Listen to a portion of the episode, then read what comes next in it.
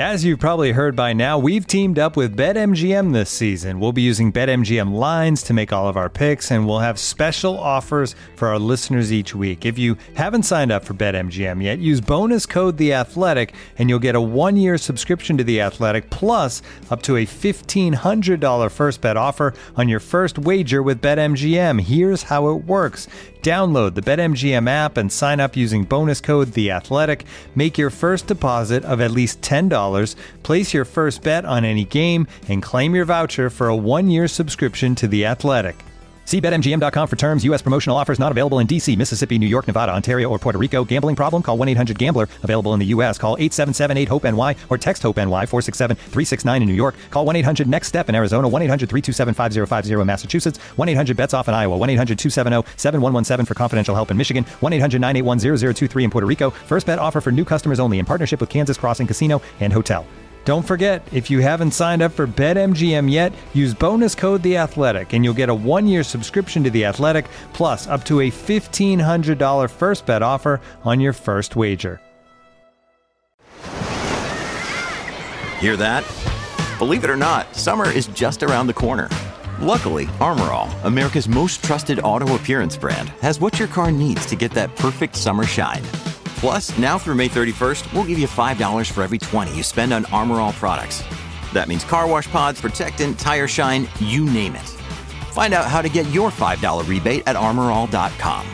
Armor All, less work, more clean. Terms apply.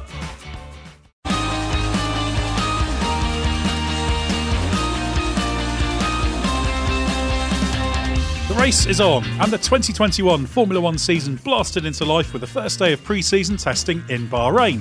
But unusually, it was Mercedes in the wars on day one, while Red Bull and Max Verstappen set the pace. I'm Edd Straw, and joining me to look back at all the action are Gary Anderson and Mark Hughes. Well, Gary, it's a bit different for you as you're not on the ground here in Bahrain, primarily because the COVID restrictions mean you wouldn't be able to get anywhere near the cars anyway. So, what's the point? But there's been no lack of technical intrigue, has there, given the amount of stuff you've been writing for the Races website and the amount I've been bothering you today about things? Uh, no, no, lots of lots of technical stuff. But uh, the most interesting thing I think was the sandstorm. I mean, you could have been in the beats there, couldn't you? It was, I mean, that has to upset everything. The wind was was was quite high level, and and the sand obviously changed the grip levels dramatically. So um, yeah, a difficult test for everybody, I think. But you know, we, we saw a bit more of what the cars looked like right at this point in time. If you took a, a snapshot today, that was that was what we had, um, and their performance was what they had. Obviously, fuel load wise, and that we've got really no ideas. But um, it was a tough day, so I think that everybody kept their head down, and, and you know, sensible laps from everybody. No no stupid mistakes. Um, everything looked okay, and as I say, it's nice to see the cars fully up to running performance, speed, and technically at that level. Yeah, I'm told that the weather conditions will be a little bit better tomorrow, so we'll, we'll, see how that goes on. But Mark, you've also been following from afar while I've been dealing with the flying sand here in Bahrain. Not the ideal conditions for testing, but as I'm sure we'll get to in a minute, there's still a little bit to be learned from today. A little bit, yeah. Obviously, um, pretty wildly skewed by uh, several things. The, the, the sandstorm among them, um, the, the the wind um, and the fact that um, Mercedes ended up being sort of um, half a day behind everyone else, and so yeah, it's difficult to gauge everyone else when you you're not sure where Mercedes is at because for sure it's not um, at where it, it, it, appears to be in the in the timesheets. Um, but yeah, it, it, we, we saw we saw enough um, to have some some more maybe focused questions rather than any definitive answers. It's difficult to believe that Mercedes are where they are, and obviously they had a gearbox problem, so they, they lost half a day as such. But it did seem that the second half of the day was actually uh, slightly faster than the first half of the day, even through all that sand. The track there's got a lot of grip, so it's not as bad as, as somewhere like Magny-Cours or Silverstone if you got a lot of sand on it. But um, the one thing I would say is that you know with the wind, I think the cars that have got high performance aerodynamics will suffer more. Because the reason you get high performance aerodynamics on the on the car's surface is because you're stressing the surfaces more than other people. You're making them work harder. All your vortex generations, all much more uh, defined, much more um, ad, you know addressed, I suppose you might call it, to to the solutions that you're trying to find from it. And when you get the wind, that's just like turbulence in a way. It just hurts a lot more surfaces. So the the cars that are reasonably benign as far as stressing the aerodynamic surface are concerned, I think get off better with the wind conditions. So it'll be interesting to see if we do get a calmer day tomorrow whether Mercedes can just shut the gap down. But it's it's a it might just be a learning curve for them. They might have to take note of what happened today, even though it's not their true performance. They might just have to take note of it because it can happen and it can happen very very quickly. I think the other thing that was difficult with the wind is it, it kind of came and went. So sort of one second it would be blowing and then it would just sort of die away. Then it would come back. So it was that sort of buffety wind.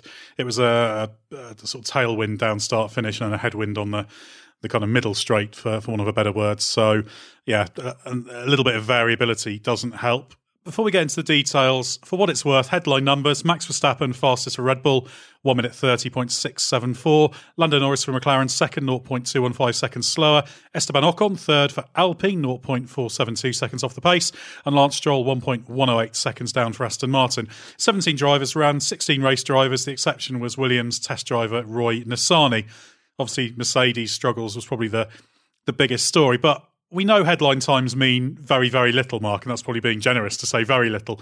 You've been crunching the numbers to try and get a few little pointers. So, what have we learned, and what what have you been able to draw from that to target your ongoing questions, if you want to look at it that way?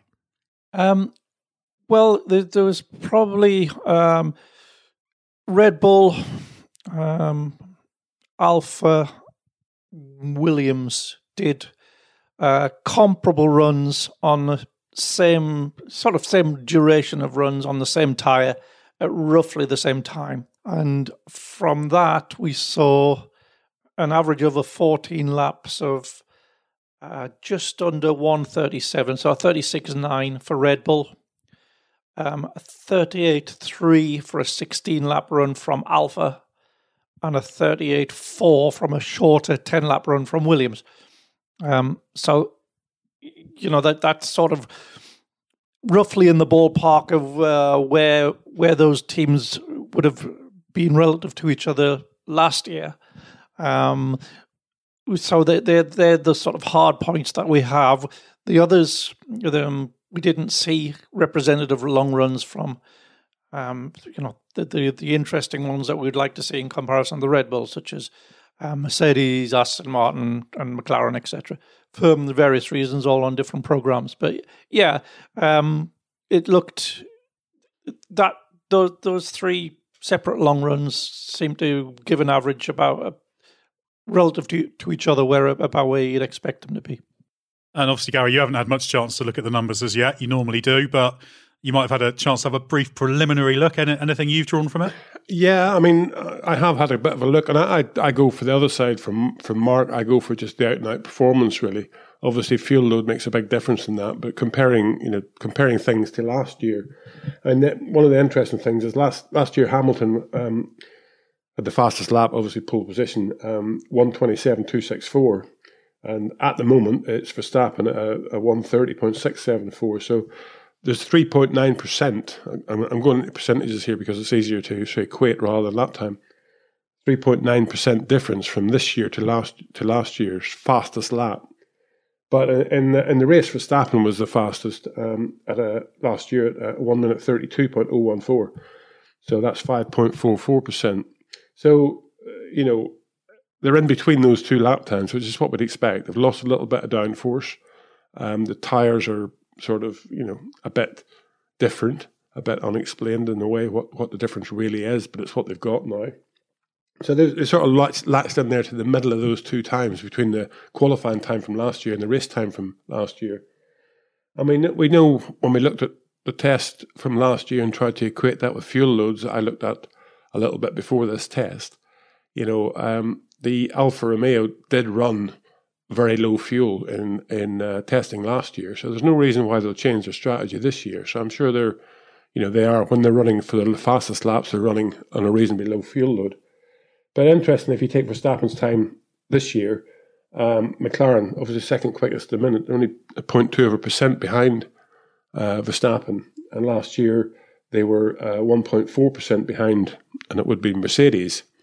Um, and then we've got uh, the Renault Come Alpine, if you like to call it, at 0.5%. Um, Aston Martin, 1.2%. 1.222% actually. And interesting, last year they were 1.212% behind um, behind Mercedes. So relatively to the fastest car, very close. Now, all these numbers mean nothing because it's day one and a lot of sand and a lot of wind and all sorts of stuff. But you, you go through it and you know you end up with Ferrari down there in uh, one, two, three, four, fifth position, 1.3% behind Verstappen, and last year they were 2.1 percent. So, that, you know, I think that's sort of relatively uh, they're running the same sort of fuel load those two, and you know they have made progress Ferrari, but that's the sort of progress they've made, which is you know 0.8 of 0.8 of a percent, which is um, not enough to get them into that battle at the front, really, um, but enough to get them at the battle at the front of the of the second group. So again, we need to let more time go on, but um, it's unfolding. I think that you know, in my book, that McLaren have made some progress. Um, Renault last year were the one of the lightest fuel loads as well, testing in Barcelona. So I think that their time is based on the fact that they're still running low fuel or lowish fuel. Um, Aston Martin's fairly real, Ferrari's fairly real. Alfa have made progress, but again they're running low fuel. AlphaTauri, they're a little bit slower than they were before, but I think that would be expected because Gasly ran the morning and then. Uh, the the other guy took over in the afternoon, and he's you know he's he's new. I think he did a very competent job, to be honest, in those conditions. But um, you know he, he needs more time to settle in and just take the risks that you need. And then obviously Mercedes were having a, a bit of a mare, but um, I don't think it was a. I think it's a learning curve for them. You know, I think it's it, what they had today was a was a bit of a mare but it, they'll put that to, they'll put that into the, the pot and stir it and come out with some solutions. I mean, those last three laps, I think, of Lewis Hamilton's, where he made mistakes on all three of them, similar sort of mistake, just basically couldn't get the you know couldn't get the car to stop, just couldn't get the bite out of the brakes and the tires. Um, they're all it was very consistently bad.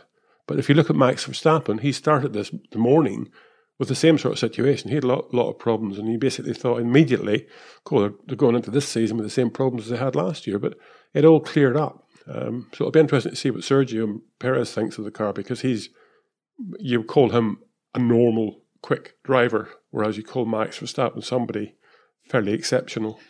Yeah, so it, it, the Red Bull looked better and better relative to the competition as the track improved, I thought.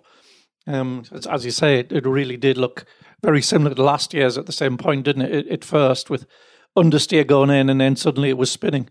Um, but um, yeah, it, as, as, the the track grip improved, it, it it started to load up a bit more. You could see, um, but the the Mercedes, it just wouldn't load up at, at, all, and it had no traction. It just looked like a car that, that wasn't generating um, tire tire temperature, tire window, was it?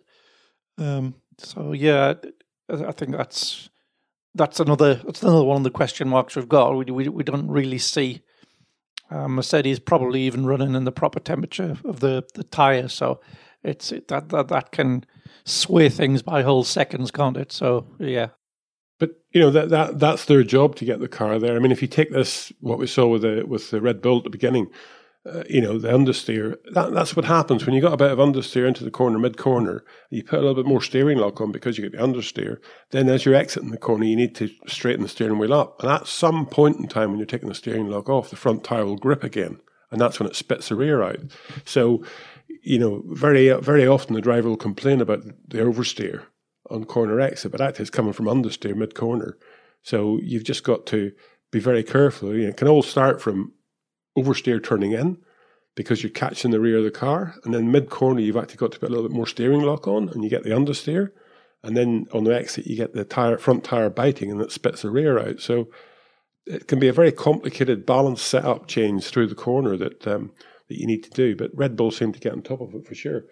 The interesting thing for me as well was the fact that the the higher rake cars didn't seem to be suffering as much as I expected them to. I thought with this, this floor change, the higher rake cars might suffer that a bit more. But if you take a general view through the through the, the performance today, the higher rake cars were okay.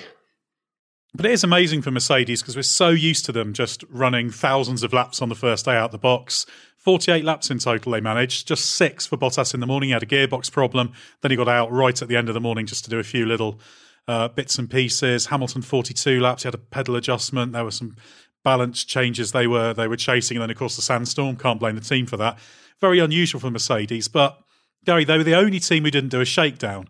And I must admit, I didn't think that was really an issue because they had multiple teams running their uh, their engine to make sure everything was uh, was running okay. Do you think if this is a case that you could say, had they done that promotional day, they'd have picked up this gearbox gremlin and they'd probably have racked up 140 laps today rather than 48? Well, um, yes and no. You know, one of these things that they do with these gearboxes is get them to sort of learn their gear positions, and that all happens sort of on the the the warm or the installation lap or the, the first lap out of the pits, and that's really what happened to them. So I, I think that the problem was was probably caused by a deeper a deeper problem of the learning of the gear positions, because with this uh, with the auto sh- auto shift or the full torque shift, um, you know when the driver instigates it, the, the the system does everything, and unless that gear position is well and truly defined, it can really make a mess of the gearbox. So if they went out um, and the auto the the learning curve didn't didn't work properly, then that could have happened even after a, a, a, a demonstration, an installation run, or it could happen at any point in time after you leave the pits any anywhere. So because you always do that learning curve. So I'm not sure that a filming day would actually have got rid of the problem they had. Don't know the problem that they had 100%, but I wouldn't be surprised if that was it. So suddenly they were finding themselves with a potentially a gearbox disaster, but coming from a very small problem, and it just could be software. So in reality, they didn't want to take a risk, so they changed the gearbox because it probably had a couple of attempts at finding the right gear position, um, and made a bit of a mess of a gear change or something, um, which you know you can't take the risk on because you can blow the gearbox apart from. So putting a fresh gearbox on during that same period in time, they'd looked at the software and saw why it wasn't learning properly, and done something with it because you know that's what you have to do. So I'm not sure it would have fixed the problem. Might have given them more confidence that the problem wasn't really a, a real problem, but uh, they didn't do it, so they have to get on with the best thing they can. Well, as Andrew Shovlin said, their trackside engineering director, it's been a poor start to the season for us today. At least that's something a little bit different because you have to go all the way back probably to 2014 and that first test for these for these engines. Remember Gary us hanging around at the pit exit at Jerez waiting for yeah. somebody to go out. And Mercedes did get going, and then their their front wing failed, so they, they didn't get so many laps in. So uh, it, it's good to to go back to slightly slightly different times. I have to say. Ferrari, I was sort of moderately encouraged by, not in terms of joining that front group, but Carlos Sainz spoke to him after the session. He seemed relatively happy with the way the car was behaving. It was doing everything he expected within the fact that the conditions are a bit dreadful. But obviously, like everyone, they're not pushing into those last sort of few tenths and really pushing those corner entries. And it's the corner entries where you really hit the limitations of the car. So probably reason for Ferrari to be relatively uh, relatively upbeat. Anyone else sort of catching your eye for good reasons or bad, Mark? Um, I think the the uh, the Alpha Tauri in the, the, the first session um, looked really nicely drivable, and the McLaren looked nicely drivable. Um, you just just looking at the, the body language of the cars, um, I think um, it would have been when, when by the time uh, Tsunoda got in it, they had um, I think um, uh, an issue with the, the the fuel fuel pump or fuel delivery, some sort of so it was it was running in fairly detuned form when he, when he got in it, but um, yeah, it was. I mean, it was uh, impressive that it, it, it it could do that straight out of the box. Um, same with the the McLaren Mercedes, and also the number of laps that Ocon put in in the Alpine. Should we talk about a few technical points? The first thing, Gary, the the Alpine. Obviously, everyone was very interested in how wide that airbox is. You were very uncomplimentary about it. Obviously, there are reasons for it. Of course, there would be. They have put some stuff up higher there, which doesn't sound great for centre of gravity, but obviously it pays you back a little bit lower down the car, so maybe that improves the airflow. But what do you make of that? Is there any any reason to, to go that way? And would you be worried if you're Alpine? Because the way I look at it, if you're if Mercedes had done that, you'd think, well, they are Mercedes, so maybe if they're the outlier, they've come up with something. If Red Bull did it, you might think, yeah, they might not have implemented it perfectly yet, but it's probably a reason for that. But Alpine, you sort of get a, a little bit worried when you see them going off the beaten track.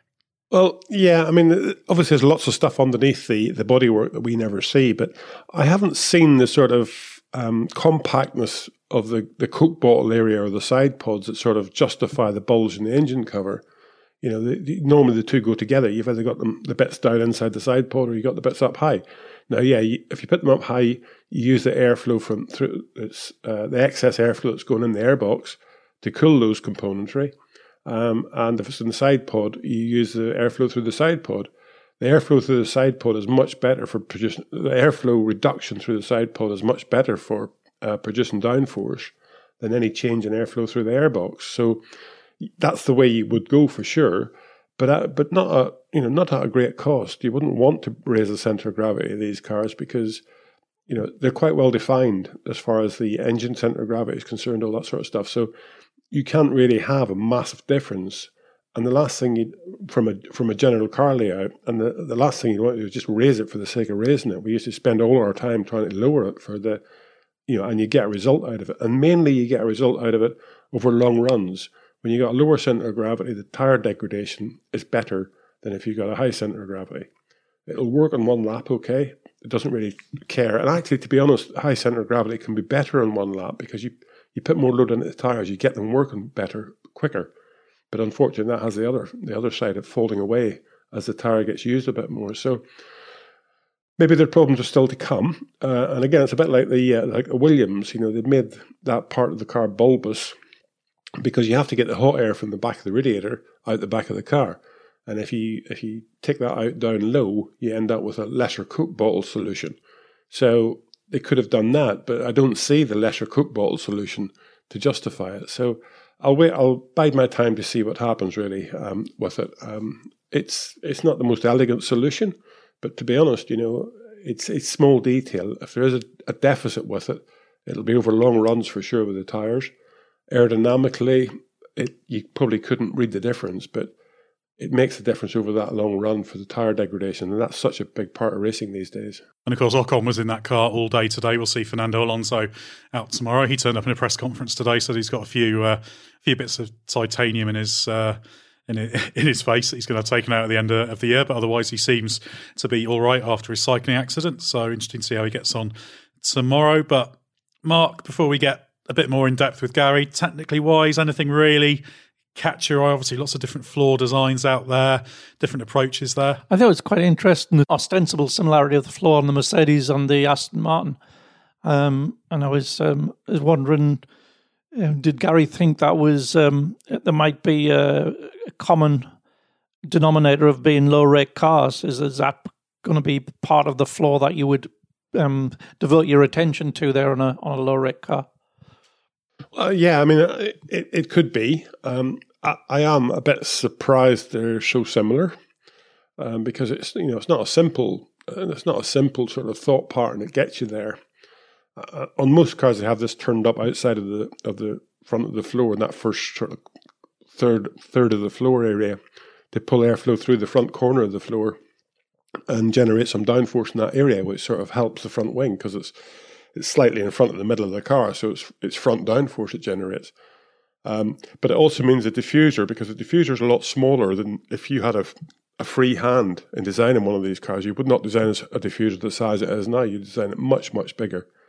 Um, so the diffuser is a lot smaller than these cars would normally have. So you want to you know, you add all that together, the, the sort of front corner diffuser, the rear diffuser, and you add all that to the to the low pressure that's underneath the floor of the car, and it gives you the, the, the suction or the ground effect that you want to create downforce. Um, so, because there is going to be more leakage under the floor than there was before, you're wanting to make that front corner work harder if you can, because the total sum of that low pressure underneath that big floor area is what you're trying to increase or decrease, if you want to call it. Um, so there's very few ways of doing that. You can't make a diffuser bigger. All these turning vanes that they have on the trailing edge of the diffuser, they're all sort of extra to the height because they're inside the diffuser as such. They they don't overhang the diffuser. So they, they turn the airflow above the diffuser and try to make the diffuser think it's bigger than what it really is. Um, so whether it's you know whether it's pulling more airflow out of that front corner or generating vortexes that pull more airflow out of that front corner or help seal the rest of the floor. It's all the same thought pattern that you're trying to do. Um, would that sort of fit with a, a, low rake car more than a high rake car? I, don't. I don't see the reason for that because if it does help seal the floor, the high rake car will benefit from it as well, and maybe even more. If it does generate more downforce in that front corner, the high rake car will benefit from it and maybe even more again. So at the end of the day, I think it's just ideas and how it's got to there now with the different solutions. If you look at the back part of the uh, the uh, Aston Martin against the, the McLaren, McLaren have got sort of the little more or less vertical turning vanes with a with a top element on it to try and turn that airflow up and, and get it connected up to the to the rear brake duct. Um, and on the on the uh, Aston Martin, it's just got vertical turning vanes. So everybody's got their own interpretation. I think you know it'll take us maybe to Imola or something before we see everything focusing in in one, more or less one direction. But now the you know the the lights are on, everybody can see everything. So uh, now we'll see who's um, scratching in the wind tunnel to try and create some bits, even for for uh, Sunday in in Bahrain. One of the things, Gary, that was suggested, I think Karun Chandok and Martin Brundle were apparently talking about this in the coverage, was that the high rake works because less control over the tyre squirt because you haven't got the subtlety in the floor and the slots and the, the length. So could that be something that you're not sort of trading off so much anymore? You've lost something, so you might as well go with the high rake anyway. Yeah, it's true. I mean, you know, the high rake does mean the diffuser itself is further away from the ground, um, and the floor itself, you know, is, is more angled to the ground. It will mean the center of pressure of the underfloor is probably a bit further forward, um, which is, you know, no bad thing as such, but it's not necessarily that good a thing. Um, the problem is with the gap from the floor to the to the to the ground. If any team in the pit lane could close that gap up, they would. So it's a matter of the, the size of the gap between the side of the floor and the ground relative to the the amount you can accelerate the airflow underneath the car to give you the downforce. So you have to make those decisions as whether one is the right direction or, or the other one. Now with the high rake, the tire squirt, as we call it, which is where the tire is turning onto the ground, and basically that airflow has to go somewhere. Um, you know, if you take, for example, the, the, a wet tire, it turns onto the ground. It has the grooves in there, but it's a huge amount of, of water and, and hence air can go through those grooves and out the back of the tire. So the tire squirt on a on a wet tire is a lot less than the tire squirt on a slick tire. Um, but whatever way, it doesn't really matter. The, high, the air that's being squirted out around the sides of the contact patch of the tire is at very, very high velocity. And if you can get some mechanism that connects up the air on the top of the floor to that high velocity airflow that's being squirted around the tire, then it will end up helping you as a seal. So it's all about, it doesn't matter whether it's high rake or low rake, it's all about trying to get that to happen. So I would say perhaps that the high rake itself um, does generate potentially more downforce, it does give you a bit more room to manage that squirt without the floor height being so restrictive. So maybe there's a little bit more room to make that squirt work better than there is with a low rake car, um, just because of the difference in the height of the back of the car. You're, you're talking about you know two maybe three centimeters difference. Nothing nothing stupid. It looks a lot, but it's nothing stupid. But it's still enough to to make sure that squirt is uh, going in the right place, to be honest. But it, you know, it's a lot of a lot of wind tunnel research before you you understand it completely. Another car, Mark, we were looking forward to seeing technically was the was the Red Bull. I know Gary's been taking a close look at it there, but given the car came into its own as the day went on, looks like they have they have tackled at least some of their problems of last year, and that the changes they made at the rear seem to be at least basically working.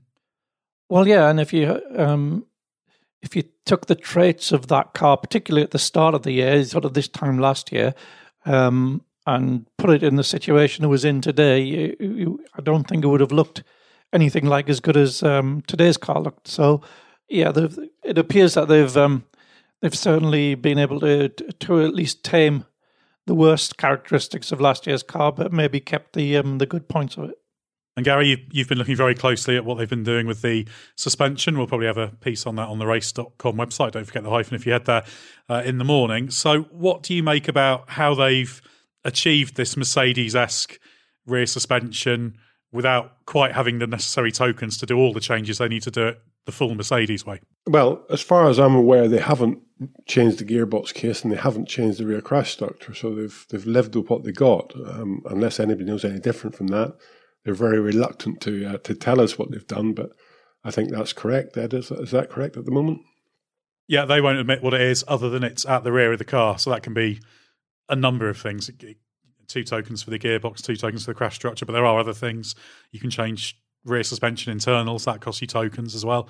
So there's a lot of different things you can you can do to to spend it on, but they haven't said we don't know exactly what they've spent it on. Well, I mean, we'll have to wait on the final facts, but what I sent in today to you was um, what I think they could have done with last year's suspension pickups, both in the gearbox and the crash structure, and made a package that was in the direction of what Mercedes did. Um, it's a sort of taking the front wishbone really and mounting it behind the the uh, the drive shaft. But with their package, they would have to come around the drive shaft. Now you can do that inboard. Um, you've got a, a, sort of leeway of a certain amount of distance between the, and the inboard end and the outboard end of each of the wishbones, where you don't have to comply with the, the regulation of three and a, an aspect ratio of three and a half to one. Um, so they would have to have done that to come around the drive shaft and get into the, the strong points on the gearbox. You know, the loads would change for sure, um, but they wouldn't change stupidly. They'd all still be in the same direction. Um, and they would have to maybe beef up a few bits here and there, and it might be a little bit inefficient, making it structurally okay. But it could, it would, it could be done. Um, I think it'd be nice, you know, to do it correctly and to make an analysis correctly. You'd have to sit down and look at it all geometrically and try and work out the loads and see what the difference would be. But um, I think it could be done. Um, but if they have, you know, if they have changed the gearbox and the and the and the crash box or one of those two, then they could do it very very easily. But they have definitely moved that forward wishbone leg rearward a lot, and it's a single link now, which means it's it's become the toe link, which is normally behind the drive shaft. So I think they've achieved the goal. How they've achieved it, we, we really don't know yet. Yeah, something that will probably become clear as the as the season goes on. One other, I I wary of calling it a technical story, but it was the last car we hadn't seen. The Haas VF21 appeared this morning. Anybody want to get excited about that? Come on, Mark. You can you can try and find some positives in the uh, dramatically different Haas. A few little subtle changes, but they haven't even bothered to spend their tokens, and pretty much what we expected, really, wasn't it, from a team that's just treading water this year? Yeah, I mean it's um, it's reshaped the sort of upper part, the side pods, and the engine cover, just like everybody else has this year. Um, looks like you know done a fully competent job there. The car ran a lot, a lot of laps today, um, relatively trouble free by the look of it. So yeah, I mean they were they, they, they were very very unambitious with this with this car one day. So um, I, I, guess the best you can say is um, it, it, it ran okay. Yeah, for for me there was two drivers out there today that uh, I think impressed me in general. One was Yuki Tsunoda getting in, and, and obviously after lunchtime, the sand on the track and that was was horrendous. But he was he was on it quick and and didn't make any mistakes. And uh, Nikita Mazepin, I mean, he definitely got on it as well. So doing the best job with what he's got, um, you could say was a you know was was the objective of today, and he and he definitely did that. So um, I think it's going to be one of those those sort of situations where. The, the battle between the two teammates is going to be uh, a pretty a pretty tight battle, to be honest, between the two uh, Haas drivers. And I think that's going to be their big big challenge for this year, just to see who which one of those two comes out on top. I think Mazepin is much quicker to adapt than Mick Schumacher to a, situ- a situation because he just drives a bit more like a, a gorilla. He just gets in and does it. Um, whereas uh, Mick Schumacher seems to be a bit more of a planning driver. But uh, it'd be interesting to see who who who uh, gets terms with it faster we hit the middle point of pre-season testing at lunchtime tomorrow. It's going past very quickly, so I thought I'd ask you both what you would like to see happening tomorrow in terms of some of the questions you want to see answered. I guess the first thing we want is slightly more stable and representative conditions because that's what we need to answer those questions. But Mark, what are you looking forward to finding out? Oh, I'd, I'd like to see a straightforward comparison, straightforward um, run for run between um, the Mercedes and the Red Bull, and well, also the Aston and and uh, the McLaren as well, because they, they, they look the the cars to um, that we should be uh, paying attention to uh, from what we've seen so far. So, yeah, I'd just like to get a better um, a better handle on on where we are really. And how about you, Gary? I know one of your answers is going to be even more photos, detailed photos of certain parts of the car. And we're working on that. We'll get them. But uh, what else? Yeah, there's quite a lot of detailed stuff we can still go through. But I think, you know, uh, like Mark says, uh, uh, you know, a good shootout, but I don't think we'll see a good shootout. I don't think anybody will bother because in reality, you know, well, there will be people bothered, but they're not going to be people that are going to be sitting in the pole position. I don't think um, come two weeks time. But the the real the real competition comes into the fact of learning as much about the car as you can, and it's about the consistency of lap time as well, and how easy it is to do the lap time. If you can go out, you know, with a set of fresh tires on and, and head out to do a lap, and you can do it on your first lap, then the car is very drivable. Um, the other thing I'd like to sort of look at is, is speed traps. I mean, we've got um, today Danny Ricciardo was was relatively the fastest. I mean, Roy Nissany was was faster the Williams, but it doesn't relate to lap time. But Daniel Ricciardo was at three three twenty nine point nine. Um, and then you know we go down to Charles Leclerc, which is what where we've been talking about Ferrari engines for quite a while. Um, three twenty five point eight. So you know four kilometers between uh, Leclerc's Ferrari and uh, the Mercedes of of Danny Ricciardo. But you know it's difficult to know because Hamilton was down in three twenty two. I'm pretty sure that Hamilton would be running a lot more fuel than uh, than Danny Ricciardo, and they never really get, took an opportunity to do a lap time. But we need to keep an eye on those straight line speeds because they are going to be important relative to um, the overall performance of the of the engine engine um, horsepower wise and the car itself efficiency wise. Ferrari, I don't think have shown that they're quite where they should be yet. Um, but we'll see, I think it's it's a matter of watching how they trim the car to suit how all the teams trim the cars to suit and, and trying to get the best out of it as far as lap time and straight line speed is concerned. So it might be uh, Sunday before we find that when, the, when we have a day that's not quite so windy, not quite so sandy, and everybody's more attuned with the uh, the new car and the circuit, so we can look at uh, straight line speeds relative to lap time. Yeah, I think Ferrari is quite an interesting one to get a, a feel for as well. They've clearly made gains with the engines, but not as much as they need to. So the real question for them is if they can get to the front of that midfield pack properly, which they absolutely have to do. So that's going to be one of the interesting questions to answer. You'll be able to follow it all on therace.com and don't forget the hyphen. There's loads to read on there.